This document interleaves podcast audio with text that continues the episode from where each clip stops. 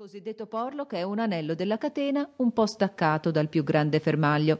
Porlock non è un anello molto solido, detto tra noi, è il solo punto debole in quella catena che sono riuscito a sondare. Ma nessuna catena è più forte del suo anello più debole. Esattamente, mio caro Watson, da qui l'estrema importanza di Porlock.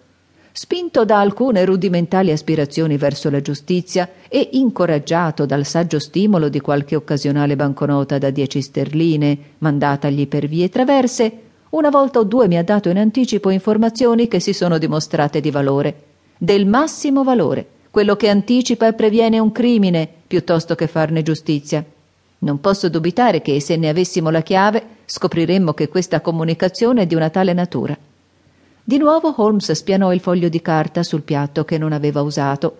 Mi alzai e, sporgendomi su di lui, osservai il curioso scritto che diceva così: 534 C2 13 127 36 31 4 17 21 41 Douglas. 109 293 5 37 Burlstone. 26 Burlstone. 9 47 171 Che ne ricavate, Holmes? È ovviamente un tentativo di trasmettermi un'informazione segreta. Ma a che serve un messaggio cifrato se non se ne possiede la chiave? In questo caso assolutamente a niente. Perché dite in questo caso?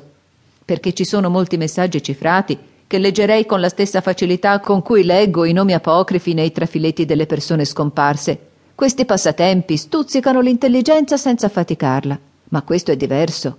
È chiaramente un riferimento alle parole in una pagina di qualche libro Finché non mi viene detto quale libro e quale pagina, sono impotente. Ma perché Douglas e Birlstone?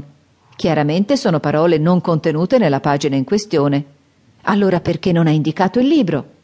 Il vostro acume, mio caro Watson, quell'innata furberia che così piace ai vostri amici, non vi farebbe certo includere il codice e il messaggio nella stessa busta. Se finisse in mani sbagliate sareste finito. Invece così dovrebbero entrambi finire nel posto sbagliato per potervi danneggiare.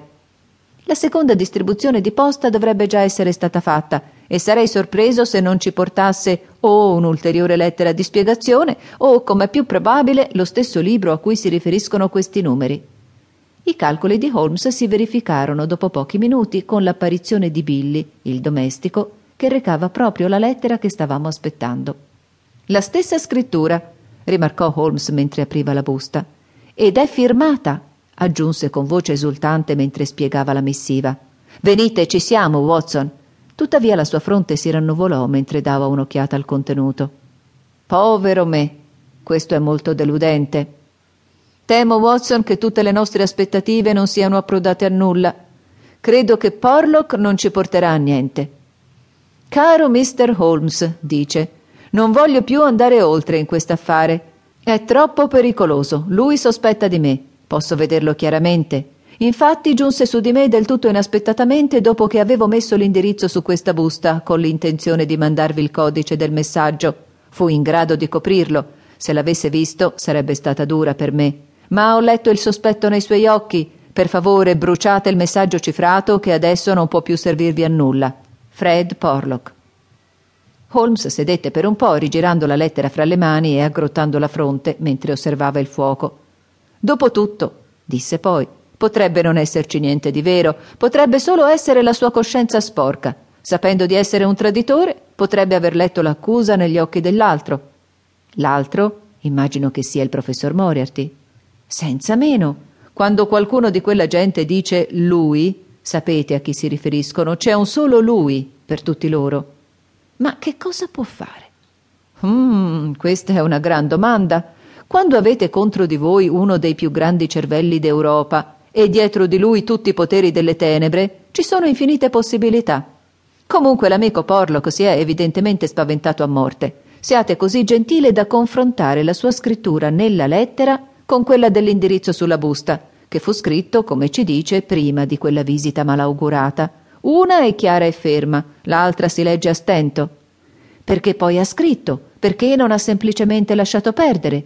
Perché temeva che avrei fatto qualche indagine su di lui in quel caso e magari gli avrei procurato dei guai.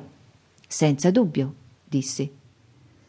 Naturalmente avevo preso il messaggio cifrato e lo stavo scrutando. Fa imp-